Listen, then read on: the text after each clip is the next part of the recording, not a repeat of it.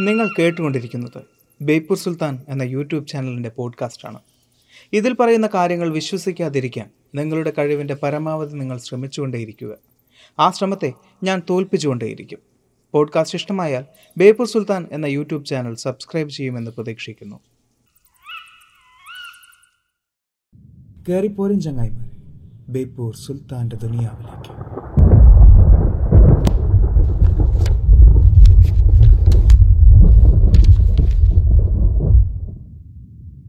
Bram സ്റ്റോക്കറുടെ Dracula അധ്യായം ഇരുപത്തിയേഴ്. മീനയുടെ ഡയറി.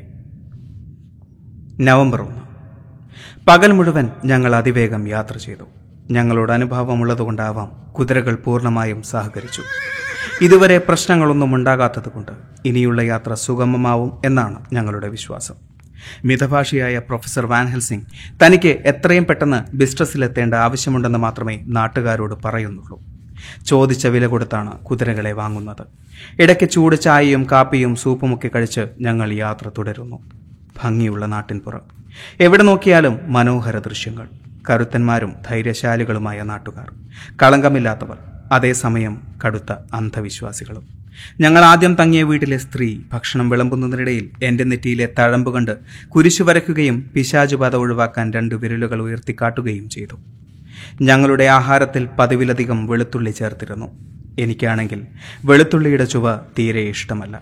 അതിനുശേഷം മൂടുപടമോ തൊപ്പിയോ ധരിച്ച് മാത്രമേ അപരിചിതരുടെ മുന്നിൽ ഞാൻ പ്രത്യക്ഷപ്പെടാറുള്ളൂ. ഇപ്പോൾ വളരെ വേഗതയിലാണ് ഞങ്ങളുടെ യാത്ര. വണ്ടിക്കാരനില്ലാത്തതുകൊണ്ട് അപവാദ പ്രചരണത്തിനുള്ള സാധ്യത വിരളമായി. പ്രൊഫസർക്ക് ക്ഷീണമേയില്ല എന്ന് തോന്നുന്നു. എന്നോട് ഉറങ്ങിക്കൊള്ളാൻ പറഞ്ഞെങ്കിലും അദ്ദേഹം ഒട്ടും വിശ്രമിച്ചില്ല. സന്ധ്യയ്ക്ക് എന്നെ ഹിപ്നോട്ടിക് നിദ്രയിലാക്കിയപ്പോൾ പതിവ് പോലെ ഇരുട്ട് അലയടിക്കുന്ന ഒച്ച പലകകളുടെ ശബ്ദം എന്നു മാത്രമേ ഞാൻ പറഞ്ഞിരുന്നുള്ളൂ അത്രേ. ശത്രു ഇപ്പോഴും ജലമാർഗം യാത്ര തുടരുന്നു എന്നർത്ഥം. ജോനാഥനെക്കുറിച്ച് ആലോചിക്കാൻ എനിക്ക് ധൈര്യമില്ല. എങ്കിലും ഇപ്പോഴത്തെ ഭയം കുറഞ്ഞിട്ടുണ്ട്. എന്നെക്കുറിച്ച് തെല്ലും പേടിയില്ല. ഒരു കൃഷിക്കാരന്റെ തോട്ടത്തിൽ വെച്ചാണ് ഇത് എഴുതുന്നത്. പ്രൊഫസർ ഉറങ്ങുന്നു. പാപം തളർന്നുപോയി കൂടുതൽ നരച്ചിരിക്കുന്നു. പെട്ടെന്ന് പ്രായം ചെന്നതുപോലെ. എങ്കിലും മുഖത്ത് സ്ഥൈര്യം പ്രകടമാണ്. ഉറച്ച തീരുമാനമെടുത്ത മട്ട് ഇനി യാത്ര തുടരുമ്പോൾ ഇടയ്ക്കിടെ വിശ്രമിക്കാൻ അവസരം കൊടുക്കണം. ഇപ്പോൾ ഞാൻ വണ്ടി ഓടിക്കും. ധൃതി കൂട്ടിയിട്ട് കാര്യമില്ലെന്നും ശത്രുവിനെ കണ്ടുമുട്ടുന്നതുവരെ ശക്തി ക്ഷയിക്കാതെ നോക്കണമെന്നും ഞാൻ അദ്ദേഹത്തോട് പറയും. കുതിരകൾ തയ്യാറായി. ഞങ്ങളുടനെ പുറപ്പെടുകയാണ്. നവംബർ രണ്ട്. എന്റെ ശ്രമം വിജയിച്ചു. രാത്രി ഞങ്ങൾ മാറി മാറി വണ്ടിയുടെ നിയന്ത്രണം ഏറ്റെടുത്തു. സൂര്യൻ ഉദിച്ചിട്ടും തണുപ്പ് മാറിയിട്ടില്ല. വായുവിന് വല്ലാത്തൊരു ഭാരം. അനുയോജ്യമായ മറ്റൊരു പദം കിട്ടാനില്ലാത്തതുകൊണ്ടാണ് ഭാരമെന്ന് പറയുന്നത്. ഞങ്ങൾ രണ്ടാൾക്കും ആ ഭാരം ഒരസ്വസ്ഥതയായി അനുഭവപ്പെടുന്നു. അസഹ്യമായ തണുപ്പ്. കമ്പിളിക്കുപ്പായമുള്ളത് ആശ്വാസമായി. പുലർച്ചയ്ക്ക് പ്രൊഫസറിനെ ഹിപ്നോട്ടിസത്തിന് വിധേയയാക്കി. ഇരുട്ട്. പലകകളിളകുന്ന ശബ്ദം. കുത്തിയൊഴുകുന്ന വെള്ളം എന്നാണത്രേ ഞാൻ പറഞ്ഞത്. ഇപ്പോൾ ഒഴുക്കിനെതിരെ പോവുകയാണവർ. എന്റെ പ്രിയതമൻ ആപത്തിലൊന്നും ചെന്ന് ചാടാതിരുന്നാൽ മതി. ഞങ്ങളുടെ രക്ഷ ദൈവത്തിന്റെ കരങ്ങളിലാണ്. പകൽ മുഴുവൻ കുതിരവണ്ടിയിൽ തന്നെയായിരുന്നു. പോകെ പോകെ ഭൂവിഭാഗം കൂടുതൽ വിശാലമായി കാണപ്പെട്ടു.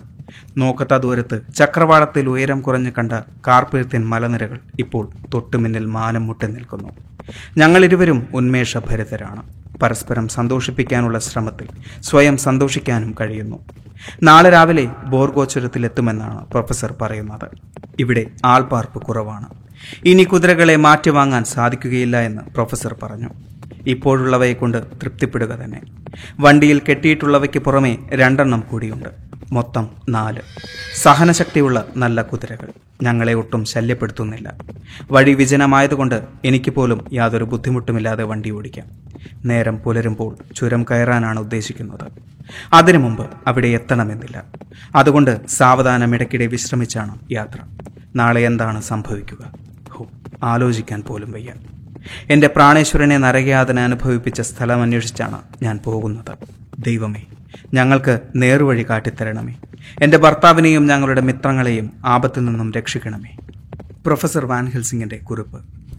നവംബർ നാല്. എന്റെ ചിരകാല സുഹൃത്ത് ലണ്ടനിലെ doctor John Seward M D വായിച്ചറിയാനാണ് ഈ കുറിപ്പ് എഴുതുന്നത്. ഒരു വേള എനിക്ക് അദ്ദേഹത്തെ നേരിൽ കാണാൻ കഴിഞ്ഞില്ല എന്ന് വരും. ഇപ്പോൾ നേരം പ്രഭാതമാണ്.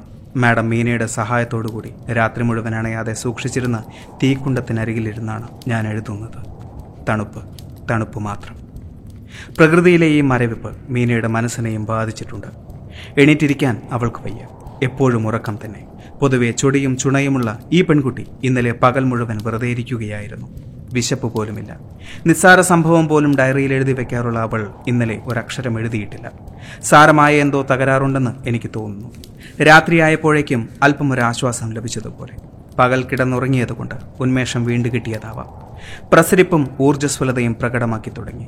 സൂര്യാസ്തമയത്തിന് മുമ്പ് അവളെ ഹിപ്നോട്ടിക് നിദ്രയ്ക്ക് വിധേയയാക്കാൻ ഞാൻ ശ്രമിച്ചു. പക്ഷേ ഫലിച്ചില്ല.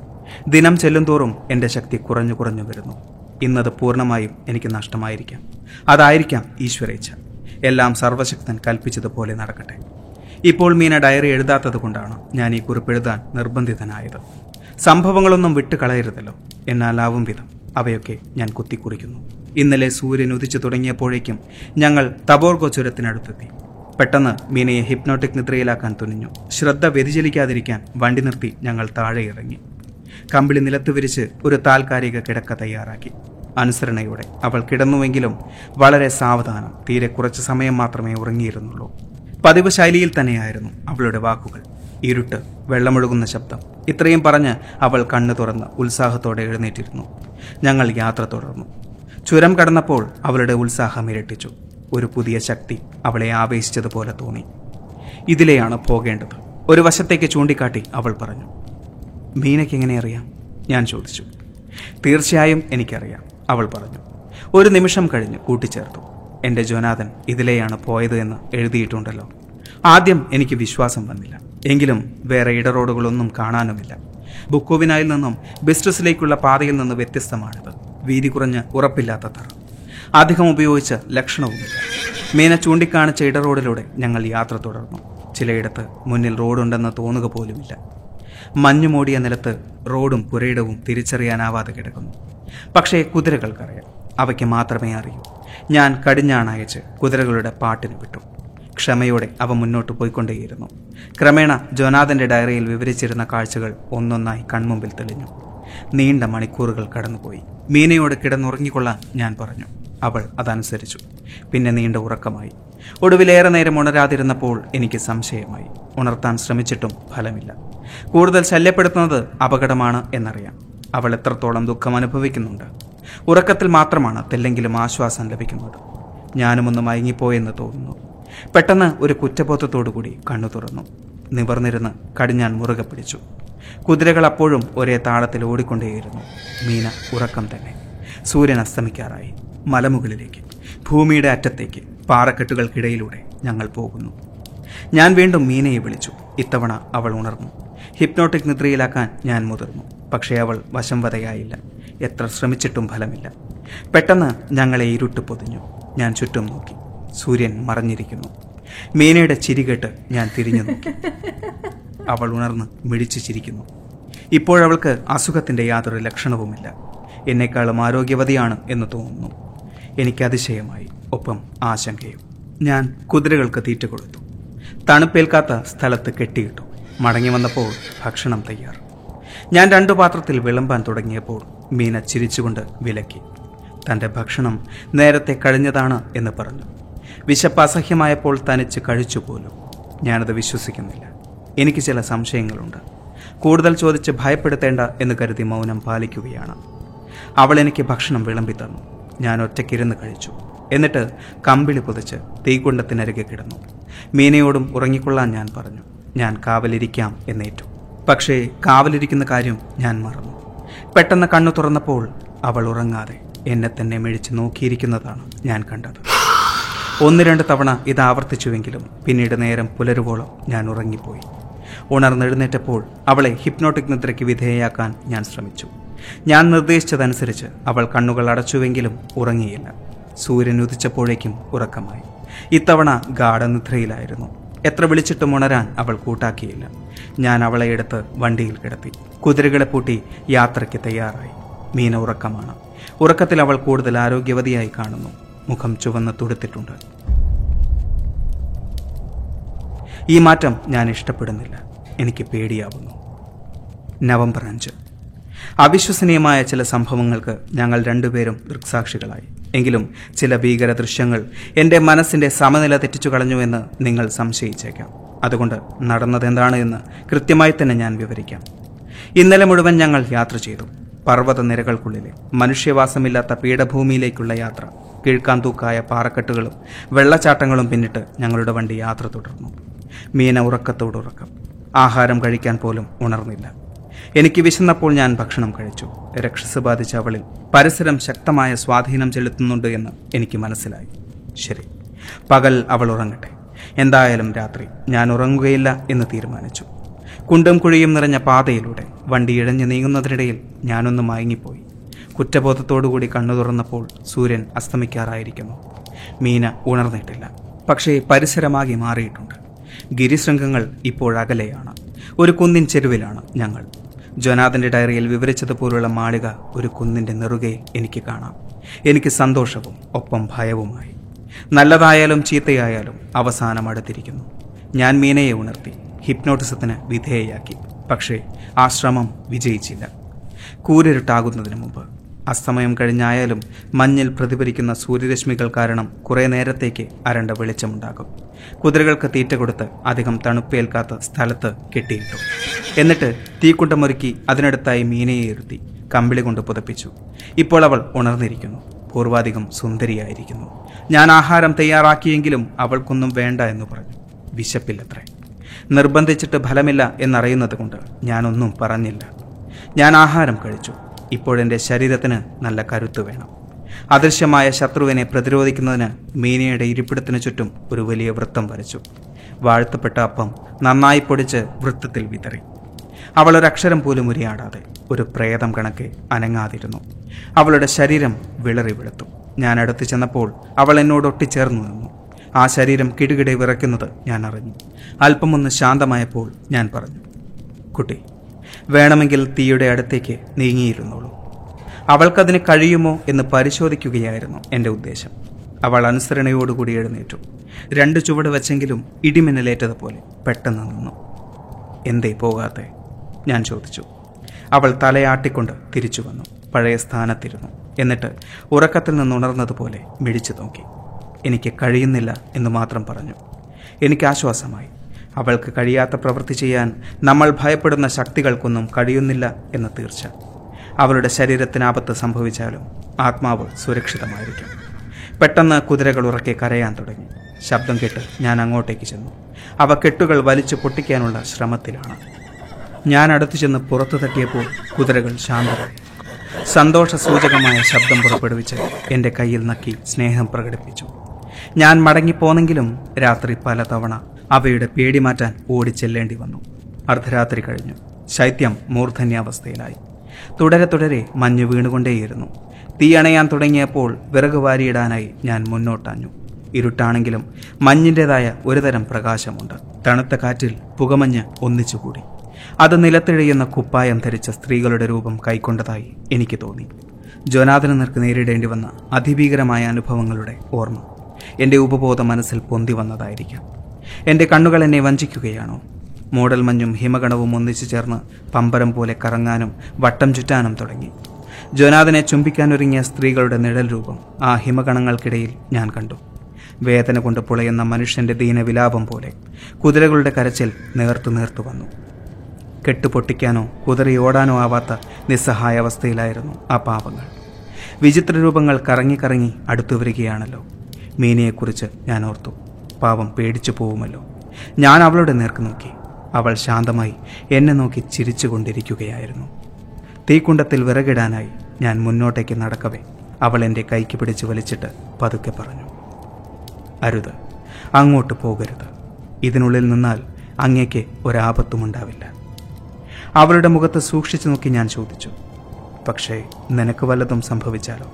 അതാണ് എനിക്ക് പേടി. അവൾ ശബ്ദമുണ്ടാക്കാതെ അസ്വാഭാവികമായി ചിരിച്ചു. എന്നെക്കുറിച്ച് എന്തിനു പേടിക്കണം?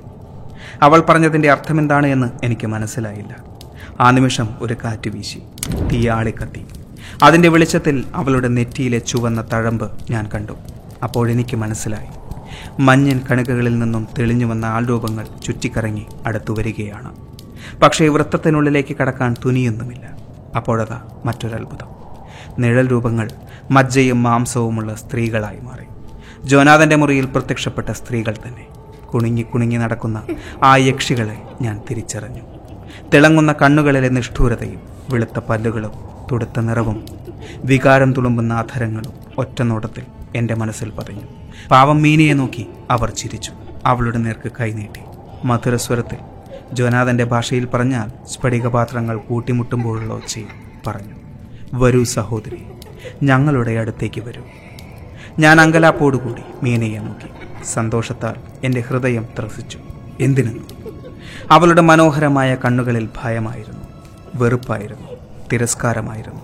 ആ ഭയവും വെറുപ്പും തിരസ്കാരവും എന്റെ മനസ്സിൽ പ്രത്യാശയുടെ നാളം ആളിക്കത്തിച്ചു. അതേവരെ അവരിലൊരാളായി അവൾ മാറിയിട്ടില്ല. ദൈവത്തിന് നന്ദി. ഒരു വിറകുകൊള്ളിയുടെ അറ്റത്ത് വിശുദ്ധ അപ്പത്തിന്റെ ഒരു കഷ്ണം തേച്ച് പിടിപ്പിച്ച് അത് നീട്ടിക്കാണിച്ച് ഞാൻ അവരുടെ നേർക്ക് ചെന്നു. അവർ ക്രൂരമായി ഒരു ചിരിയോടെ പിന്നോക്കം മാറി. എനിക്ക് ധൈര്യമായി. ഞങ്ങൾ സുരക്ഷിതരാണെന്ന ബോധ്യം വന്നല്ലോ. ഇനി അവരെ പേടിക്കേണ്ട കാര്യമില്ല. ഇങ്ങനെയൊരു ആയുധം കയ്യിലുള്ളപ്പോൾ അവർക്കെന്നെ ഒന്നും ചെയ്യാൻ ഒക്കുകയില്ല. മീനയ്ക്ക് വൃത്തത്തിന് പുറത്ത് കടക്കാനോ പ്രേതങ്ങൾക്ക് വൃത്തത്തിനുള്ളിൽ ചെന്ന് അവളെ സ്പർശിക്കാനോ സാധ്യമല്ല. കുതിരകൾ കരച്ചിൽ നിർത്തി ചലനമറ്റ് കിടക്കുന്നു. അവയുടെ മേൽ മഞ്ഞു വീഴുന്നു. അധികം വൈകാതെ അവയുടെ ഉടൽ വെളുത്ത മഞ്ഞുകൊണ്ട് മൂടപ്പെടും. സാധുമൃഗങ്ങൾ. ഇനി ഒന്നിനെയും ഭയപ്പെടേണ്ടതില്ല എന്നെനിക്ക് മനസ്സിലായി. ഹിമാവൃതമായ രാവിന്റെ മ്ലാനതയ്ക്ക് വിരാമമിട്ടുകൊണ്ട് കിഴക്ക് ചുവക്കാൻ തുടങ്ങിയിരിക്കുന്നു. ഞങ്ങൾ അവിടെ തന്നെയിരുന്നു. നിരാശയും ഭയവും ദുഃഖവും കൊണ്ട് നിറഞ്ഞ എന്റെ മനസ്സ് ഉദയസൂര്യനെ കണ്ട് ആശ്വാസമായി. ചക്രവാളത്തിൽ സൂര്യപ്രകാശം തെളിയാൻ തുടങ്ങിയപ്പോഴേക്കും അതുവരെ ഞങ്ങളെ ഭയപ്പെടുത്തിയിരുന്ന ആ ഭീകര രൂപങ്ങൾ മൂടൽമഞ്ഞിൽ അലിഞ്ഞു ചേർന്നു. സുതാര്യമായ ആ മഞ്ഞിൻ കണികകൾ മാളികയുടെ നേർക്ക് നീങ്ങി അപ്രത്യക്ഷമായി. പതിവ് പോലെ ആ പ്രഭാതത്തിലും മീനയെ ഹിപ്നോട്ടിസത്തിന് വിധേയയാക്കാൻ ഞാൻ ശ്രമിക്കാതിരുന്നില്ല. പക്ഷേ അവൾ നല്ല ഉറക്കമായിരുന്നു. വിളിച്ചുണർത്താൻ നോക്കിയെങ്കിലും സാധിച്ചില്ല. എന്തു ചെയ്തിട്ടും അവൾ അനങ്ങിയില്ല. നേരം പുലർന്നിട്ടും പുറത്തേക്കിറങ്ങാൻ എനിക്ക് ഭയമായിരുന്നു. ഒടുവിൽ തീ കത്തിച്ച് തണുപ്പകറ്റിയിട്ട് കുതിരകളുടെ സമീപത്തേക്ക് ഞാൻ ചെന്നു. എല്ലാം ചത്തു വിറങ്ങലിച്ച് കിടക്കുകയാണ്. എന്നെ സംബന്ധിച്ചിടത്തോളം തിരക്കേറിയ ദിവസമാണെന്ന് ഞാൻ തയ്യാറായി. ആദ്യം പ്രാതൽ അത് കഴിഞ്ഞ് ജോലി തുടങ്ങും. മീന ഇപ്പോഴും ഉറക്കം തന്നെ. ദൈവത്തിന് നന്ദി. ശാന്തമായി ഉറങ്ങട്ടെ. ജോനാഥന്റെ ഡയറി നവംബർ നാല്. ഞങ്ങളുടെ നൗകയ്ക്ക് അപകടം പിടഞ്ഞിട്ടില്ലായിരുന്നുവെങ്കിൽ ഇതിനകം ശത്രുവിന്റെ ബോട്ടിനെ പിടികൂടാനും എന്റെ മീനയെ സ്വതന്ത്രയാക്കാനും കഴിഞ്ഞേനെ. പാവം അപകടം നിറഞ്ഞ ആ മലനിരകൾക്കിടയിലെവിടെയോ ആണെന്ന് ഓർക്കുമ്പോൾ എനിക്ക് പേടിയാവുന്നു. ഞങ്ങൾക്ക് സവാരി ചെയ്യാനുള്ള കുതിരകളെ കിട്ടി. ഉടൻ പുറപ്പെടുകയായി. ആർദർ യാത്രയ്ക്കൊരുങ്ങുന്നതിനിടയിലാണ് ഞാൻ ഈ കുറിപ്പെഴുതുന്നത് ആയുധങ്ങൾ ഞങ്ങൾ കരുതിയിട്ടുണ്ട്. സ്ലോവാക്കുകളോ നാടോടികളോ എതിർക്കാനാണ് പുറപ്പാടെങ്കിൽ ഒരു കൈ നോക്കാം. മോറിസും സീവേഡും ഞങ്ങളോടൊപ്പം ഉണ്ടായിരുന്നുവെങ്കിൽ ആഗ്രഹിക്കാനല്ലേ ഞങ്ങൾക്ക് കഴിയൂ. ഒരുപക്ഷെ ഇതെന്റെ അവസാനത്തെ ഡയറി കുറിപ്പായിരിക്കാം. എങ്കിൽ മീന ഞാൻ യാത്ര ചോദിക്കുന്നു. ഈശ്വരൻ എന്നും നിന്നോടൊപ്പം ഉണ്ടാക്കും ഡോക്ടർ സീവേഡിന്റെ ഡയറി നവംബർ അഞ്ച്. ഒരു പറ്റം നാടോടികൾ നദിക്കരയിൽ നിന്നും കുതിരവണ്ടി അതിവേഗം ഓടിച്ചു പോകുന്ന കാഴ്ചയാണ് ഇന്ന് പുലർച്ചെ ഞങ്ങൾ കണ്ടത്. കുറേ പേർ വണ്ടിക്ക് ചുറ്റുമായി ഓടുന്നു. കുറേശ്ശെയായി മഞ്ഞു വീഴുന്നുണ്ട്. അന്തരീക്ഷത്തിന് വല്ലാത്തൊരു പിരിമുറക്കം. ഒരുപക്ഷേ ഞങ്ങളുടെ ഹൃദയക്ഷോഭം കൊണ്ട് തോന്നുന്നതാവാം. എന്തായാലും ഒരു വീർപ്പുമുട്ടൽ അനുഭവപ്പെടുന്നുണ്ട്. വളരെ ദൂരെ നിന്ന് ചെന്നായ്ക്കളുടെ ഓരിയിടൽ കേൾക്കാം. മഞ്ഞു കാരണം ദുഷ്ടമൃഗങ്ങൾ മലയിറങ്ങി വന്നതാകാം. നാലു വശത്തു നിന്നും ആപത്ത് ഞങ്ങളെ വലയം ചെയ്യുകയാണ്. കുതിരകൾ തയ്യാറായി. ഞങ്ങളുടൻ പുറപ്പെടുന്നു. ആരുടെയൊക്കെയോ അന്ത്യം കുറിക്കാനാണ് ഞങ്ങളുടെ പുറപ്പാട്. എപ്പോൾ എവിടെ വെച്ച് എങ്ങനെ? തുടങ്ങിയ കാര്യങ്ങൾ ദൈവത്തിന് മാത്രമേ അറിയൂ. പ്രൊഫസർ വാൻ ഹെൽസിംഗിന്റെ കുറിപ്പ് നവംബർ അഞ്ച്. ദൈവത്തിന് സ്തുതി. ഇതുവരെ എനിക്ക് ഭ്രാന്ത് പിടിച്ചിട്ടില്ല. അത് ബോധ്യമായത് ഭയാനകമായ ഒരു പരീക്ഷണത്തിന് ശേഷമാണ്. മീന വിശുദ്ധ വൃത്തത്തിനുള്ളിൽ ഉറങ്ങിക്കിടന്നപ്പോൾ ഞാൻ മാളികയിലേക്ക് പ്രവേശിച്ചു. ഒരു കൂടം കയ്യിലെടുത്തതുകൊണ്ട് പ്രയോജനമുണ്ടായി. മാളികയിലെ വാതിലുകൾ തുറന്നു കിടക്കുന്നുണ്ട് എങ്കിലും മനഃപൂർവമോ അല്ലാതെയോ അവ അടഞ്ഞു പോകാനും ഞാൻ അതിനുള്ളിൽ ബന്ധനസ്ഥനാവാനും ഇടയാവാതിരിക്കാൻ തുരുമ്പെടുത്ത വിചാരികളെല്ലാം ഞാൻ കൂടം കൊണ്ട് തല്ലിപ്പൊട്ടിച്ചു. ജോനാഥന്റെ അനുഭവമാണ് എനിക്ക് ഗുണപാഠമായത് എന്ന് പ്രത്യേകിച്ച് പറയേണ്ടതില്ലല്ലോ. ആ ഡയറിയിലെ വിവരണങ്ങൾ എനിക്ക് മാർഗദർശകമായി. കല്ലറയിലേക്കുള്ള വഴി ഞാൻ കണ്ടുപിടിച്ചു. എന്റെ ജോലി അവിടെയാണ്. വായുവിന് വല്ലാത്തൊരു ഭാരം അനുഭവപ്പെടുന്നു. എനിക്ക് തല ചുറ്റുന്നത് പോലെ. ചെവിയിലൊരു മുഴക്കം. അതോ അകലെ ചെന്നായ്ക്കൾ ഓരിയിടുന്നതോ എന്റെ പ്രിയപ്പെട്ട മീനയെക്കുറിച്ച് ഞാൻ ഓർത്തു. ഭയം കൊണ്ട് ഇരിക്കപ്പുറതിയില്ല അവളെ ഇവിടേക്ക് കൂട്ടിക്കൊണ്ടുവരാൻ എനിക്ക് ധൈര്യമില്ല. പിശാചുക്കൾക്ക് കടന്നു വരാനാവാത്ത രക്ഷാവലയത്തിനുള്ളിലാക്കിയിട്ടാണ് ഞാൻ പോകുന്നത് പക്ഷേ ചെന്നായ്ക്കളുടെ കാര്യം അതല്ലല്ലോ. എനിക്കിവിടെ കുറച്ച് ജോലിയുണ്ട്. ചെന്നായ്ക്കളുടെ കാര്യം ദൈവനിശ്ചയം പോലെ നടക്കട്ടെ. മരണശേഷം ആത്മാവിനെങ്കിലും മോക്ഷം കിട്ടുമല്ലോ. എന്നെ സംബന്ധിച്ചിട്ടാണെങ്കിൽ ഇങ്ങനെയൊരു ചിന്താക്കുഴപ്പം ഉണ്ടാവുകയേയില്ല. രക്ഷസിന്റെ ശവകുടീരത്തിൽ അകപ്പെടുന്നതിനേക്കാൾ എത്രയോ നല്ലതാണ് ചെന്നായ്ക്കളുടെ ആമാശയത്തിൽ അഭയം തേടുന്നത്. അതുകൊണ്ട് ഞാൻ എന്റെ ജോലി തുടരാൻ തീരുമാനിച്ചു. കുറഞ്ഞ പക്ഷം മൂന്ന് കല്ലറകളെങ്കിലും കണ്ടുപിടിക്കേണ്ടിയിരിക്കുന്നു. ആൾപ്പാർപ്പുള്ള മൂന്നെണ്ണം. കുറേ നേരം അന്വേഷിച്ചപ്പോൾ ഒരെണ്ണം കണ്ടെത്തി. അതിനുള്ളിൽ ഒരുവൾ കിടന്നുറങ്ങുന്നു. മരിച്ചിട്ടും മായാത്ത സൗന്ദര്യത്തോടുകൂടി. ആ നിമിഷം അതിശൈത്യത്താൽ മരവിച്ച അന്തരീക്ഷത്തെ കീറിമുറിച്ചുകൊണ്ട് ദയനീയമായ രോധനം ഞാൻ കേട്ടു. ഞാൻ ഞെട്ടി ഉണർന്നു. എന്റെ മീനയുടെ കരച്ചിൽ ഞാൻ തിരിച്ചറിഞ്ഞു. പൂർവാധികം ആവേശത്തോടെ ഞാൻ എന്റെ ജോലിയിൽ മുഴുകി. മറ്റൊരു കല്ലറ കൂടി വലിച്ചു തുറന്നു. നേരത്തെ കണ്ട സ്ത്രീയുടെ ഒരു സഹോദരിയായിരുന്നു അതിൽ. അവളുടെ മുഖത്ത് ഞാൻ നോക്കി നിന്നില്ല. എന്റെ മനസ്സിടറിയാലോ എന്ന ഭയമായിരുന്നു എനിക്ക്. ഞാൻ അന്വേഷണം തുടർന്നു. മൂന്നാമത്തെ സഹോദരിയുടെ കല്ലറയും കണ്ടെത്തി. മറ്റു രണ്ടെണ്ണത്തിനേക്കാളും വലുപ്പമുണ്ടായിരുന്നു ആ കല്ലറയ്ക്ക്. സൗന്ദര്യത്തിന്റെ കാര്യത്തിലും ഇവൾക്ക് തന്നെയാവാം പ്രഥമ സ്ഥാനം. ഏതൊരു പുരുഷനെയും വികാര വിവശനാക്കാൻ കേൾപ്പുള്ള മാതക തിടമ്പാണ് ഇവൾ. ഞാനും അവളുടെ ആകർഷണ വലയത്തിൽ പെട്ടുപോകും എന്ന ഭയം തോന്നി എനിക്ക്. എന്റെ തല ചുറ്റുന്നു. ദൈവാനുഗ്രഹത്താൽ ആ നിമിഷം മീനയുടെ സ്മരണ എന്റെ ആത്മാവിനെ തൊട്ടുണർത്തി. മൃഗീയമെന്ന് പറയാവുന്ന എന്റെ കർത്തവ്യം നിറവേറ്റാൻ ഞാൻ തയ്യാറായി. അവിടെയുള്ള മിക്കവാറും എല്ലാ കല്ലറകളും ഞാൻ പരിശോധിച്ചു. മൂന്ന് പ്രേതങ്ങൾ മാത്രമാണ് ഗതി കിട്ടാതെ അലയുന്നത് എന്ന് ഞാൻ മനസ്സിലാക്കി. അന്വേഷണം തൽക്കാലം അവസാനിപ്പിക്കാം എന്ന് വെച്ചു. അപ്പോഴാണ് മറ്റുള്ളവയേക്കാൾ വലുപ്പമുള്ള രാജകീയമായ ഒരു കല്ലറ ഞാൻ കണ്ടെത്തിയത്. അതിന്റെ പുറത്ത് ഒരൊറ്റ വാക്ക് മാത്രം എഴുതിയിരുന്നു. ഡ്രാക്കുള. അപ്പോൾ ഇതാണ് പ്രേതരാജാവിന്റെ കൊട്ടാരം. രക്തദാഹികളായ രക്ഷസുകളുടെ തലവന്റെ താവളം. കല്ലറ ശൂന്യമായിരുന്നു. കാരണമറിയാവുന്നതുകൊണ്ട് എനിക്ക് അത്ഭുതമുണ്ടായില്ല. മറ്റുള്ള പ്രേതങ്ങൾക്ക് മോക്ഷം പ്രദാനം ചെയ്യുന്നതിന് മുമ്പ് ഡ്രാക്കുളയുടെ കല്ലറയിൽ വാഴ്ത്തപ്പെട്ട അപ്പം പൊടിച്ചു വിതറി. അങ്ങനെ ഡ്രാക്കുളയെ അവന്റെ താവളത്തിൽ നിന്നും എന്നേക്കുമായി പുറത്താക്കി. അങ്ങേയറ്റം ജുഗുപ്സാവഹവും ഭയാനകവുമായ കൃത്യമാണ് എടുത്തത് ഒരാളായിരുന്നുവെങ്കിൽ താരതമ്യേന എളുപ്പമായിരുന്നു. പക്ഷേ ഇവിടെ മൂന്ന് പേരുണ്ട്. പാപം ലൂസിയുടെ കാര്യത്തിൽ ഞാൻ അനുഭവിച്ച ക്ലേശം നിങ്ങൾക്കറിയാമല്ലോ. അക്കണക്കിന് നൂറ്റാണ്ടുകളായി ജീവിച്ചിരിക്കുന്ന. കൊല്ലം തോറും ശക്തി ആർജിക്കുന്ന ഈ ദുഷ്ടാത്മാക്കളെ നശിപ്പിക്കുന്നതിനെക്കുറിച്ച് ആലോചിക്കാൻ തന്നെ പേടിയാകുന്നു. എന്റെ ജോൺ ശരിക്കും ഒരു കശാപ്പുകാരന്റെ പണി തന്നെയായിരുന്നു. മരിച്ചുപോയ ചിലരെക്കുറിച്ചുള്ള വേദനിപ്പിക്കുന്ന ഓർമ്മകളും ജീവിച്ചിരിക്കുന്ന ചിലരെ ഗ്രസിച്ചിട്ടുള്ള അത്യാപത്വം ഒഴിവാക്കണമെന്ന ആഗ്രഹമാണ് എനിക്ക് കരുത്തേക്കിയത് എല്ലാം കഴിഞ്ഞിട്ടും എന്റെ ശരീരം വിറയ്ക്കുന്നു. ഇപ്പോഴും വിറയൽ നിശേഷം മാറിയിട്ടില്ല. ആ സമയത്ത് മനസ്സ് തളരാതിരുന്നത് ദൈവാധീനം കൊണ്ട് മാത്രമാണ്. ഒന്നാമത്തെ പ്രേതത്തിൽ മരക്കുറ്റി അടിച്ചു കയറ്റിയപ്പോൾ പുറപ്പെടുവിച്ച ആർത്തനാദം ഇപ്പോഴും എന്റെ കാതുകളിൽ മുഴങ്ങുന്നു. വായിൽ നിന്നും രക്തം ചീറ്റി ഞെരിവിരി കൊണ്ട ഉടൽ ഇപ്പോഴും എന്റെ കൺമുമ്പിൽ തെളിയുന്നുണ്ട്. ഒരുവിധം അവസാനിപ്പിച്ചെന്ന് പറഞ്ഞാൽ മതിയല്ലോ. ശപിക്കപ്പെട്ട ആ ആത്മാക്കളുടെ പേരിൽ എനിക്ക് സഹതാപമുണ്ട്. അവസാന നിമിഷം ശാന്തമായി നിദ്രയിലാണ്ട രൂപങ്ങൾ എനിക്ക് ആശ്വാസം പകരുന്നു. കത്തികൊണ്ട് ഓരോന്നിന്റെയും ശരീരവും ശിരസും വേർപെടുത്തിയപ്പോൾ നിമിഷങ്ങൾക്കുള്ളിൽ എല്ലാം പൊടിഞ്ഞ് ധൂളികളായി മാറി. നൂറ്റാണ്ടുകൾക്ക് മുമ്പ് ജീവൻ പിടിഞ്ഞ ഭൗതിക ശരീരത്തിന്റെ സ്വാഭാവികമായ അന്ത്യം. മാളികവാതിൽക്കൽ വാഴ്ത്തപ്പെട്ട അപ്പം കെട്ടിത്തൂക്കി ഡ്രാക്കുളയ്ക്കകത്ത് പ്രവേശനമില്ലെന്ന് ഉറപ്പുവരുത്തിയിട്ടാണ് ഞാൻ പുറത്തു കടന്നത്. വൃത്തത്തിനുള്ളിൽ ഉറങ്ങിക്കിടന്നിരുന്ന മീന ഞാൻ അടുത്തു ചെന്നപ്പോൾ ഉണർന്നു. ഈ നശിച്ച സ്ഥലത്തു നിന്നും നമുക്ക് പോകാം.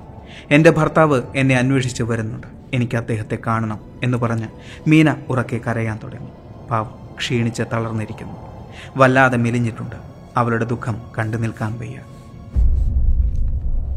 മീനയുടെ ഡയറി. നവംബർ ആറ്. വൈകുന്നേരത്തോടെ പ്രൊഫസറും ഞാനും കിഴക്കോട്ടേക്ക് യാത്ര ആരംഭിച്ചു. ജൊനാഥൻ ആദിക്കിൽ ദിക്കിൽ നിന്നുമാണ് വരുന്നത് എന്ന് എനിക്കറിയാമായിരുന്നു. കുത്തനെയുള്ള ഇറക്കമായിട്ടും ചുമടുകളുണ്ടായിരുന്നതുകൊണ്ട് യാത്ര പതുക്കെയായിരുന്നു. കട്ടിയുള്ള കമ്പിളി ഉടുപ്പുകളും മറ്റും കരുതിയിരുന്നു. തണുപ്പിലും മഞ്ഞിലും പെട്ട് വലയരുതല്ലോ മാത്രമല്ല മഞ്ഞ് പൊഴിയുന്നതിനിടെ കണ്ടെത്തുന്ന ദൂരത്തെങ്ങും മനുഷ്യവാസമുള്ളതായി തോന്നിയില്ല. അതുകൊണ്ട് അത്യാവശ്യം ഭക്ഷണ സാധനങ്ങളും കൊണ്ടുപോയി. ഉദ്ദേശം ഒരു മൈൽ നടന്നപ്പോഴേക്കും ഞാൻ ക്ഷീണിച്ച് വഴിയോരത്തിരുന്ന് വിശ്രമിക്കാൻ നിർബന്ധിതയായി. ചക്രവാളത്തിൽ ഡ്രാക്കുള മാളികയുടെ മങ്ങിയ ദൃശ്യം കുന്നിൻ പരപ്പുകളിൽ കാണാമായിരുന്നു. അതിനു പിന്നിൽ കാർപ്പീർത്തിൻ മലനിരകൾ ഉയർന്നു നിൽക്കുന്നു. ഞങ്ങളിപ്പോൾ മലയുടെ താഴ്വരയിലാണ്. ആയിരം അടിയോളം ഉയരമുള്ള കീഴ്ക്കാന്തൂക്കായ കുന്നിന്റെ നെറുകയിൽ രാജകീയ പ്രൗഢിയോടുകൂടി ആ മാളിക. പിന്നെ ഒരു വലിയ വിടവ്. അത് കഴിഞ്ഞ് മറ്റൊരു കുന്ന്. ഞങ്ങൾ എത്തിച്ചേർന്ന സ്ഥലം ഏതോ അദൃശ്യ ശക്തികളുടെ ആവാസ കേന്ദ്രമാണെന്ന് തോന്നി. അകലെ എങ്ങോ നിന്ന് ചെന്നായ്ക്കളുടെ ഓരിയിടൽ കേൾക്കുന്നുണ്ട്. മഞ്ഞുവീഴ്ചയുടെ ആരവത്തിൽ പതുക്കെയായിട്ട് കൂടി. ഭയാനകമായിരുന്നു ആ ഒച്ച. പ്രൊഫസർ വാൻഹൽ സിംഗ് പരിസര നിരീക്ഷണത്തിലാണ്. ചെന്നായ്ക്കളുടെ ആക്രമണം ഉണ്ടായാൽ നേരിടാൻ പറ്റിയ സ്ഥലം അന്വേഷിക്കുകയാണെന്ന് എനിക്ക് മനസ്സിലായി. മുന്നിൽ മഞ്ഞുമൂടിയ നിരപ്പില്ലാത്ത കുത്തനെ താഴേക്കിറങ്ങുന്ന റോഡാണ്. കുറച്ചു കഴിഞ്ഞപ്പോൾ പ്രൊഫസർ എന്നെ കൈകാട്ടി വിളിച്ചു. ഞാൻ അടുത്തു ചെന്നു. രണ്ട് പാറക്കെട്ടുകൾക്കിടയിൽ സുരക്ഷിതമായൊരു സ്ഥാനം അദ്ദേഹം കണ്ടെത്തിയിരിക്കുന്നു. പ്രകൃതി ഒരുക്കിയ ഒരു ഒളിത്താവളം. പാറകൾക്കിടയിൽ ചെറിയ വാതിൽ പോലെ ഒരു വിള്ളൽ മാത്രമുണ്ട്. പ്രൊഫസർ കൈക്ക് പിടിച്ച് അതിനുള്ളിലേക്ക് കൊണ്ടുപോയി. അവിടെയൊന്നും പേടിക്കാനില്ല. ചെന്നായ്ക്കൾ വന്നാൽ ഓരോന്നിനെയായി ഞാൻ നേരിട്ടോളാമെന്ന് പറഞ്ഞു. കമ്പിളി കൊണ്ട് എന്നെ പുതപ്പിച്ചു. ഭാണ്ഡത്തിൽ നിന്നെടുത്ത ഭക്ഷണ സാധനങ്ങൾ കഴിക്കാൻ എന്നെ നിർബന്ധിച്ചു. പക്ഷേ എനിക്ക് വിശപ്പ് തീരെയില്ല. അദ്ദേഹത്തെ സന്തോഷിപ്പിക്കാൻ വേണ്ടി എന്തെങ്കിലും കഴിക്കാമെന്ന് വെച്ചാൽ ഭക്ഷണമെന്ന് കേൾക്കുമ്പോൾ തന്നെ മനം മറിക്കും. പ്രൊഫസർക്ക് വിഷമമുണ്ടായിയെങ്കിലും എന്നെ കുറ്റപ്പെടുത്തിയില്ല. ഒരു പാറപ്പുറത്ത് കയറി ദൂരദർശിനി എടുത്ത് നാലുപാടും നോക്കിയിട്ട് അദ്ദേഹം വിളിച്ചു പറഞ്ഞു. മാഡം മീന അങ്ങോട്ട് നോക്കൂ. അത് കണ്ടോ? ഞാൻ ചാടി എഴുന്നേറ്റു. പാറപ്പുറത്ത് വലിഞ്ഞു കയറി അടുത്തു ചെന്നു. പ്രൊഫസർ ദൂരദർശിനി എന്റെ കയ്യിൽ തന്നിട്ട് അകലേക്ക് ചൂണ്ടിക്കാണിച്ചു. നേരെ മുമ്പിൽ വളരെ ദൂരെയല്ലാതെ കുതിരപ്പുറത്ത് വരുന്ന ഒരു സംഘത്തെ ഞാൻ കണ്ടു. പാതയുടെ വളവിനത്ത് നായയുടെ നാവ് പോലെ ഇടത്തോട്ടും വലത്തോട്ടും ആടിക്കൊണ്ട് ഒരു വണ്ടിയും അവരുടെ നടുക്കായുണ്ട് ഇത്രയടുത്തായിട്ടും ഇതുവരെ ഇവരെന്റെ കണ്ണിൽ പെട്ടില്ലല്ലോ എന്ന് ഞാൻ അത്ഭുതപ്പെട്ടു. മഞ്ഞിന്റെ പശ്ചാത്തലത്തിൽ മനസ്സിലാക്കാൻ കഴിഞ്ഞിടത്തോളം വേഷഭൂഷാദികൾ കൊണ്ട് ജിപ്സികളോ ഗ്രാമീണ കർഷകരോ ആണ് അവരെന്ന് എനിക്ക് മനസ്സിലായി. വണ്ടിക്കുള്ളിൽ ഒരു കൂറ്റൻ ചതുരപ്പെട്ടിയുണ്ടായിരുന്നു ഞാൻ സന്തോഷം കൊണ്ട് തുള്ളിച്ചാടി. അവസാന രംഗത്തിന്റെ തിരശീല ഉയരുകയാണ്. പകൽ അസ്തമിക്കാറായി. സൂര്യൻ അസ്തമിച്ചാൽ പെട്ടിക്കുള്ളിൽ ബന്ധനസ്ഥനായിരിക്കുന്നവൻ സ്വതന്ത്രനാകും. പുതിയൊരു രൂപത്തിൽ ആർക്കും പിടികൊടുക്കാതെ സ്വൈര്യവിഹാരം തുടങ്ങും. ഭയചകിതയായി ഞാൻ പ്രൊഫസറുടെ നേർക്ക് തിരിഞ്ഞു. അദ്ദേഹത്തെ കാണാനില്ല. എന്റെ അമ്പരപ്പ് വർദ്ധിച്ചു. പക്ഷേ അടുത്ത നിമിഷം അദ്ദേഹം പാറയുടെ ചുവട്ടിൽ പ്രത്യക്ഷപ്പെട്ടു. കഴിഞ്ഞ ദിവസത്തെ പോലെ സുരക്ഷയ്ക്കായി പാറയ്ക്ക് ചുറ്റും ഒരു വൃത്തം വരയ്ക്കുകയാണ് പ്രൊഫസർ. അത് കഴിഞ്ഞ് അദ്ദേഹം എന്റെ അടുത്ത് വന്നു. കുറഞ്ഞ പക്ഷം മീനെയെങ്കിലും ആ പിശാചിൽ നിന്നും സുരക്ഷിതയായിരിക്കണം. ദൂരദർശിനി കയ്യിൽ വാങ്ങിയിട്ട് നാലു പുറവും നിരീക്ഷിച്ച് പ്രൊഫസർ താഴേക്ക് ചൂണ്ടി. അത് കണ്ടു. അവർ അതിവേഗം വരികയാണ്. കുതിരകളെ ചമ്മട്ടിക്കൊണ്ടടിച്ച് പായിക്കുന്നു. സൂര്യൻ അസ്തമിക്കുന്നതിന് മുമ്പ് ലക്ഷ്യസ്ഥാനത്തെത്താനാണ് അവർ തിടുക്കം കൂട്ടുന്നത്. നമ്മൾ വൈകിപ്പോയാൽ. വീണ്ടും ശക്തിയായ ഹിമപാതം കാരണം അന്തരീക്ഷം ഇരുണ്ടു എങ്കിലും പെട്ടെന്നത് മാറി. ദൂരദർശിനിയിലൂടെ താഴെ സമതലത്തിലേക്ക് നോക്കി പ്രൊഫസർ വിളിച്ചു പറഞ്ഞു. അതാ അവിടെ നോക്കൂ. രണ്ടു പേർ കുതിരപ്പുറത്ത് പാഞ്ഞു വരുന്നു. തെക്ക് നിന്നാണ് അവർ വരുന്നത്. ക്വിൻസിയും ജോണുമായിരിക്കും വീണ്ടും മഞ്ഞു വീഴുന്നതിന് മുമ്പ് നോക്കൂ. ഞാൻ ദൂരദർശിനിയിലൂടെ നോക്കിയപ്പോൾ അകലെ കണ്ട രൂപങ്ങൾ ഡോക്ടർ സീവയുടെ മോറിസും തന്നെയാണ് എന്നെനിക്ക് തോന്നി. ജൊനാഥനല്ല എന്ന് തീർച്ച. അതേസമയം ജൊനാഥൻ വളരെ ദൂരെയായിരിക്കാനും ഇടയില്ല. ഒന്നുകൂടി നോക്കിയപ്പോൾ വടക്ക് വശത്തു നിന്നും രണ്ടുപേർ വായുവേഗത്തിൽ സമീപിക്കുന്നതായി കണ്ടു. അതിലൊരാൾ ജൊനാഥൻ തന്നെ. കൂട്ടുകാരൻ ആർദർ പ്രഭുവായിരിക്കും. അവരും വണ്ടിയുമായി വരുന്ന സംഘത്തെ പിന്തുടരുകയാണ്. ഞാൻ പ്രൊഫസറെ ഇക്കാര്യം അറിയിച്ചപ്പോൾ അദ്ദേഹം കൊച്ചുകുട്ടികളെപ്പോലെ ആർത്തുവിളിക്കാൻ തുടങ്ങി. മഞ്ഞുവീഴ്ച വീണ്ടും ദൂരക്കാഴ്ചയെ മറച്ചപ്പോൾ അദ്ദേഹം ഞങ്ങളുടെ താവളത്തിന്റെ പ്രവേശന ദ്വാരത്തിൽ തൂക്കുമായി ഇരുപ്പുറപ്പിച്ചു. സമയമാവുമ്പോൾ മൂന്ന് വശത്തു നിന്നും നാടോടികളെ വളയാം. ആത്മകഥം എന്നതുപോലെ പ്രൊഫസർ പറഞ്ഞു. ഞങ്ങൾ സംസാരിച്ചു കൊണ്ടിരിക്കെ ചെന്നായ്ക്കളുടെ ഒരിയിടൽ അടുത്തടുത്ത് വന്നു. ഞാൻ തോക്ക് കയ്യിലെടുത്ത് തയ്യാറായി. ഒരു നിമിഷം മഞ്ഞു വീഴ്ച കുറഞ്ഞപ്പോൾ ഞങ്ങൾ വീണ്ടും ദൂരേക്ക് നോക്കി. ഞങ്ങൾക്ക് തൊട്ടടുത്ത് മഞ്ഞ് വീണുകൊണ്ടിരിക്കെ. അകലെ മലനിരകളിൽ പോക്കുവയിൽ തിളങ്ങുന്നുണ്ടായിരുന്നു. ഒറ്റയ്ക്കും രണ്ടോ മൂന്നോ വീതവും ചിലപ്പോൾ കൂട്ടമായും കറുത്ത തുള്ളികൾ അങ്ങിങ്ങ് നീങ്ങുന്നത് ദൂരദർശനിലൂടെ ഞാൻ കണ്ടു. ചെന്നായ്ക്കൾ ഇര തേടി ഇറങ്ങിയതാണ്. കാത്തിരിപ്പിന്റെ ഓരോ നിമിഷവും ഓരോ യുഗമായി തോന്നി. കാറ്റ് ശക്തിയായി ആഞ്ഞടിച്ചു. ഹിമകണങ്ങൾ തിരകൾ കണക്ക്. ഞങ്ങളെ പൊതിഞ്ഞു. ചിലപ്പോൾ ഒരു മുഴം മുന്നിലുള്ള വസ്തു പോലും കാണാൻ പ്രയാസമായി. മറ്റു ചിലപ്പോൾ വായുപ്രവാഹത്തിൽപ്പെട്ട് മഞ്ഞു നീങ്ങിയത് കാരണം അന്തരീക്ഷം തെളിഞ്ഞു കാണപ്പെട്ടു. കുറെ നാളായി സൂര്യോദയവും സൂര്യാസ്തമനവും പതിവായി നിരീക്ഷിച്ചു പോരുന്നതുകൊണ്ട് രണ്ടിന്റെയും സമയം മുൻകൂട്ടി കൃത്യമായി പറയാൻ ഇപ്പോൾ ഞങ്ങൾക്ക് കഴിയും. ശിലകൾക്കിടയിൽ ഒളിച്ചിരിക്കാൻ തുടങ്ങിയിട്ട് ഒരു മണിക്കൂറായില്ല എന്ന് ഞങ്ങളുടെ വാച്ച് പറയുന്നു. എങ്കിലും വിശ്വാസം വരുന്നില്ല.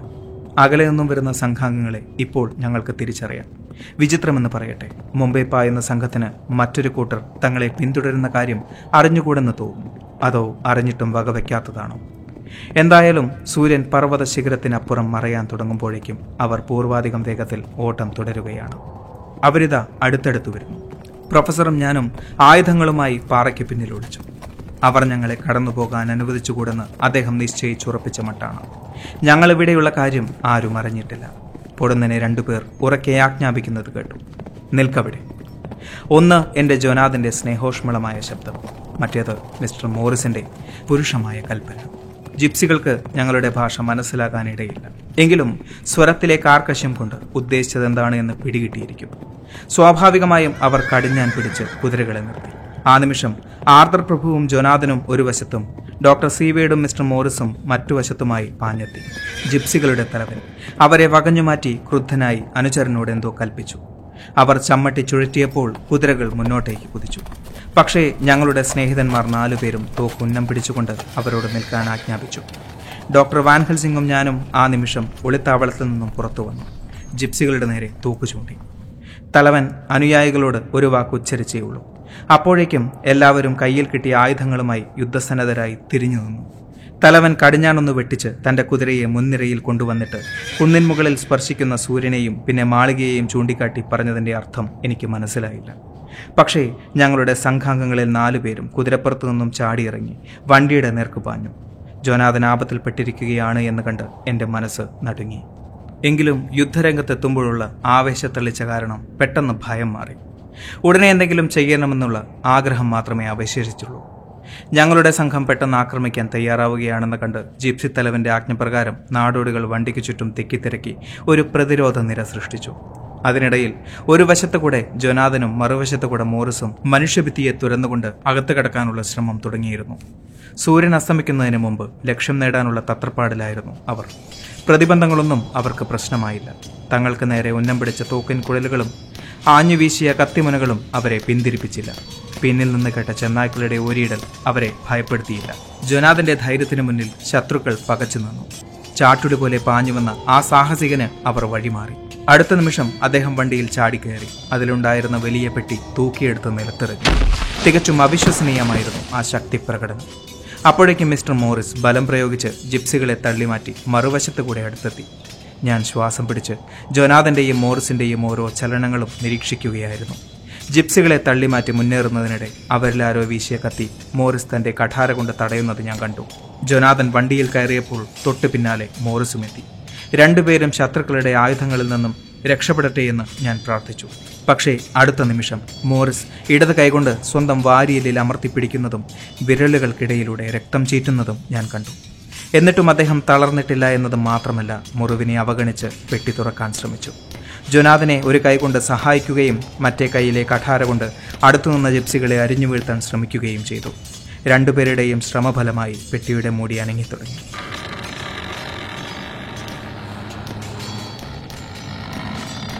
കറകറ ശബ്ദത്തോടെ ആണികളിലകി മൂടി പെട്ടിയിൽ നിന്നും വേർപെട്ടു.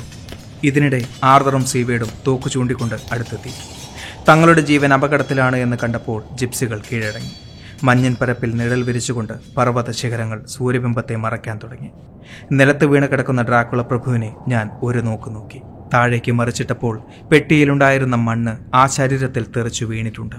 മെഴുക് പ്രതിമയുടേതുപോലെ നിർജീവമായി വിളറിയ മുഖവും ചുവന്ന് തിളങ്ങുന്ന കണ്ണുകളിലെ വെറുപ്പും ക്രൂരതയും പ്രതികാരമാജ്ഞയും എനിക്ക് അപരിചിതമല്ലല്ലോ.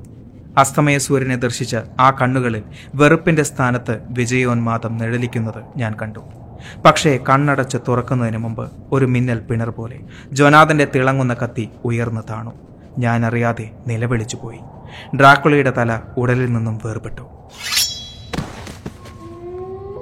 ആ നിമിഷം തന്നെ മോറിസിന്റെ കഠാര പിശാജിന്റെ ഹൃദയത്തിൽ തുളച്ചു കയറി. തുടർന്ന് നടന്നതിനെ അത്ഭുതമെന്ന് മാത്രം വിശേഷിപ്പിച്ചാൽ പോരാ. ഞങ്ങൾ നോക്കി നിൽക്കെ ഞൊടിയിടയിൽ ആ ശരീരം പൊടിഞ്ഞ് ധൂളിയായി അന്തരീക്ഷത്തിൽ ലയിച്ചു. അവസാന നിമിഷം ഡ്രാക്കുളയുടെ മുഖത്ത് തെളിഞ്ഞ സൗമ്യഭാവം മരിക്കുവോളം ഞാൻ മറക്കില്ല. പൈശാചികമായ ആ ക്രൂരതയ്ക്ക് ഇങ്ങനെയൊരു മറുവശമുണ്ടെന്ന് ആരറിഞ്ഞു. പരേതന്റെ ശരീരം അത്ഭുതകരമാം വിധം തിരോധാനം ചെയ്തതിന് കാരണം ഞങ്ങളാണെന്ന് ഊഹിച്ച ജിപ്സികൾ ഒരക്ഷരം ഉരിയാടാതെ പിന്തിരിഞ്ഞ് പ്രാണരക്ഷാർത്ഥം പലായനം ചെയ്തു. കാൽനടയായി വന്നവർ വണ്ടിയിൽ കയറിയിരുന്ന് തങ്ങളെ ഉപേക്ഷിച്ചു പോകല്ലേ എന്ന് കുതിരപ്പടയാളികളോട് കേണപേക്ഷിക്കുന്നത് കേട്ടു. ചെന്നായ്ക്കൂട്ടം രക്ഷാസങ്കേതം തേടി മനുഷ്യരുടെ പിന്നാലെ എങ്ങോ പോയി ഒളിച്ചു. രംഗത്ത് ഞങ്ങൾ ആറുപേർ മാത്രം അവശേഷിച്ചു. മോറിസ് അവശനായി നിലത്ത് കിടക്കുന്നത് കണ്ട് ഞാൻ ഓടിച്ചെന്നു. വിശുദ്ധ വൃത്തത്തിന്റെ പരിധി എനിക്ക് പ്രതിബന്ധമായില്ല. രണ്ട് ഡോക്ടർമാരും എന്നെ തടഞ്ഞുമില്ല. ഒരു കൈ വാരിയെല്ലിൽ അമർത്തിപ്പിടിച്ച് ചെരിഞ്ഞു കിടക്കുകയാണ് മോറിസ്. വിരലുകൾക്കിടയിലൂടെ അപ്പോഴും നിണം വാർന്നൊഴുകുന്നുണ്ടായിരുന്നു ജോനാഥൻ മോറിസിനെ താങ്ങിപ്പിടിച്ചു. അദ്ദേഹം ഒരു ദീർഘനിശ്വാസത്തോടെ രക്തം പുരളാത്ത ദുർബലമായ തന്റെ വലത് കൈ നീട്ടി എന്റെ കരം ഗ്രഹിച്ചു. എന്റെ ഹൃദയവേദന മനസ്സിലാക്കിയിട്ടെന്ന വണ്ണം ചിരിക്കാൻ ശ്രമിച്ച് മോറിസ് പറഞ്ഞു എന്നെക്കൊണ്ട് ഇത്രയെങ്കിലും പ്രയോജനമുണ്ടായല്ലോ. സമാധാനമായി. പെട്ടെന്ന് എഴുന്നേറ്റിരിക്കാൻ ശ്രമിച്ചുകൊണ്ട് അത്ഭുത പരവശനായി എന്റെ മുഖത്ത് ചൂണ്ടിക്കാണിച്ച് അദ്ദേഹം വിളിച്ചു പറഞ്ഞു ദൈവമേ ഇത് കണ്ടോ? ഇനി മരിച്ചാലും വേണ്ടില്ല. മലയുടെ നെറുകയിൽ സൂര്യൻ ഒരു ചുവന്ന പൊട്ടായപ്പോൾ അരുണകിരണങ്ങളേറ്റ് എന്റെ മുഖവും ചുവന്നിരിക്കണം. ആസന്ന മരണനായ പ്രിയ സ്നേഹിതൻ ദുർബലമായ ശബ്ദത്തിൽ വീണ്ടും പറഞ്ഞു ദൈവത്തിന് സ്തുതി. നമ്മുടെ ഉദ്യമം പാഴായില്ലല്ലോ. കണ്ടില്ലേ? ഹിമഗണം പോലെ കളങ്കരഹിതമായി തീർന്നിരിക്കുന്നു മീനയുടെ നെറ്റിത്തടം. രക്ഷസ് നമ്മുടെ മീനയെ വിട്ടൊഴിഞ്ഞിരിക്കുന്നു. മറ്റു നാലു പേരും ഏതോ അത്ഭുത ദൃശ്യത്തിൽ മഗ്നരായതുപോലെ മുട്ടിന്മേൽ നിന്ന് പ്രാർത്ഥനാ നിരതരായി ഒരേ സ്വരത്തിൽ പ്രതിവചിച്ചു. ആമീൻ. ഞങ്ങളെ ദുഃഖത്തിൽ ആഴ്ത്തിക്കൊണ്ട് ചുണ്ടിൽ ഒരു മായാത്ത പുഞ്ചിരിയുമായി ആ ധീരപുരുഷൻ ഈ ലോകത്തു നിന്നും യാത്രയായി. അഗ്നിപരീക്ഷയുടെ നാളുകൾ പിന്നിട്ട് ഏഴു വർഷം കടന്നിരിക്കുന്നു. അന്ന് അനുഭവിച്ച വേദനയാണ് ഇന്നത്തെ സന്തോഷത്തിന് വഴിതെളിച്ചതെന്ന് ഓർക്കുമ്പോൾ ഒട്ടും നിരാശ തോന്നുന്നില്ല. ക്വിൻസി മോറിസ് മരിച്ച ദിവസമാണ് ഞങ്ങളുടെ മകന്റെ ജന്മദിനം എന്ന വസ്തുത യാദൃശികമാണെങ്കിലും ആശ്വാസദായകമാണ്. ഞങ്ങളുടെ ധീരനായ സുഹൃത്തിന്റെ ആത്മാവ് അവനിൽ കുടികൊള്ളുന്നു എന്നൊരു വിശ്വാസം അവന്റെ അമ്മയ്ക്കുള്ളതായി ഞാൻ മനസ്സിലാക്കുന്നു. ഞങ്ങളുടെ സംഘത്തിൽപ്പെട്ട എല്ലാവരുടെയും പേരുകൾ ആറ്റിക്കുറുക്കിയെടുത്തതാണ് അവന്റെ പേര്. എങ്കിലും അവനെ ഞാൻ വിളിക്കുന്നത് ക്വിൻസി എന്നാണ്. ഇക്കൊല്ലത്തെ വേനലിൽ ഞങ്ങൾ ട്രാൻസിൽവാനിയയിലെ പഴയ ഭൂവിഭാഗത്തിലൂടെ യാത്ര ചെയ്ത് ഇന്നും മനസ്സിൽ നിന്നും മായാതെ നിൽക്കുന്ന ഭീകര സംഭവങ്ങളുടെ ഓർമ്മകൾ അയവിറക്കി. ഞങ്ങൾ സ്വന്തം കണ്ണുകൾ കൊണ്ട് കാണുകയും സ്വന്തം കാതുകൾ കൊണ്ട് കേൾക്കുകയും ചെയ്ത ആ വസ്തുതകളെല്ലാം സത്യമാണെന്ന് വിശ്വസിക്കാൻ ഇപ്പോഴും കഴിയുന്നില്ല. ദുരന്തത്തിന്റെ സ്മാരകങ്ങൾ മിക്കതും തുടച്ചു മാറ്റപ്പെട്ടിരിക്കുന്നു. ഡ്രാക്കുഴയുടെ മാളിക മാത്രം. നഷ്ടാവശിഷ്ടങ്ങൾക്കിടയിൽ ഇപ്പോഴും തലയുയർത്തി നിൽപ്പുണ്ട്. വീട്ടിൽ മടങ്ങിയെത്തി. പഴയ കാര്യങ്ങൾ വിഷാദലേശമന്യെ അനുസ്മരിക്കാൻ ഞങ്ങൾക്ക് കഴിഞ്ഞു. ആർദർ പ്രഭുവും ജോൺ സീവേഡും സന്തുഷ്ടമായ കുടുംബജീവിതം നയിക്കുന്നു. രണ്ടുപേരും വിവാഹിതരാണ്. ഞങ്ങളുടെ അലമാരയിൽ വളരെ കാലമായി സൂക്ഷിച്ചിട്ടുള്ള കടലാസുകൾ ഞാൻ പുറത്തെടുത്തു. അക്കൂട്ടത്തിൽ ആധികാരികമെന്ന് പറയാവുന്ന ഒന്നും തന്നെയില്ല എന്ന വസ്തുത ഞങ്ങൾ വിസ്മയപൂർവം മനസ്സിലാക്കുന്നു. മീനയും സീവേഡും ഞാനും എഴുതിയ ഡയറി കുറിപ്പുകളും ടൈപ്പ് ചെയ്ത ഒരു കെട്ട് കടലാസുകളും പിന്നെ വാൻ ഹെൽസിംഗിന്റെ റിപ്പോർട്ടുകളും. തീർത്തും അവിശ്വസനീയമായ ഒരു കഥയ്ക്ക് തെളിവുകളായി. ഇവയെ അംഗീകരിക്കാൻ ആരും തയ്യാറാവുമെന്ന് തോന്നുന്നില്ല. ഞങ്ങളുടെ കുഞ്ഞിനെ മടിയിലിരുത്തി കളിപ്പിച്ചുകൊണ്ട് പ്രൊഫസർ വാൻഹൽസിംഗ് പറഞ്ഞു പറഞ്ഞതോർക്കുന്നു ഞങ്ങൾക്ക് തെളിവൊന്നും വേണ്ട. ആരെങ്കിലും ഇത് വിശ്വസിക്കണമെന്ന് ഞങ്ങൾ ആവശ്യപ്പെടുന്നുമില്ല. ഈ കുഞ്ഞു വളർന്നു വലുതാവുമ്പോൾ അവന്റെ അമ്മ ധീരയും സാഹസികയുമായൊരു മഹതിയാണെന്നറിയും. അവളുടെ സ്നേഹവും വാത്സല്യവും ഇപ്പോഴവൻ അനുഭവിച്ചറിയുന്നുണ്ട്. ഇവളെ സ്നേഹിച്ചിരുന്ന പുരുഷന്മാർ ഇവൾക്ക് വേണ്ടി എന്ത് ത്യാഗവും അനുഷ്ഠിക്കാൻ തയ്യാറായിരുന്നുവെന്നും പിൽക്കാലത്ത് അവൻ മനസ്സിലാക്കാതിരിക്കില്ല. Jonathan hacker.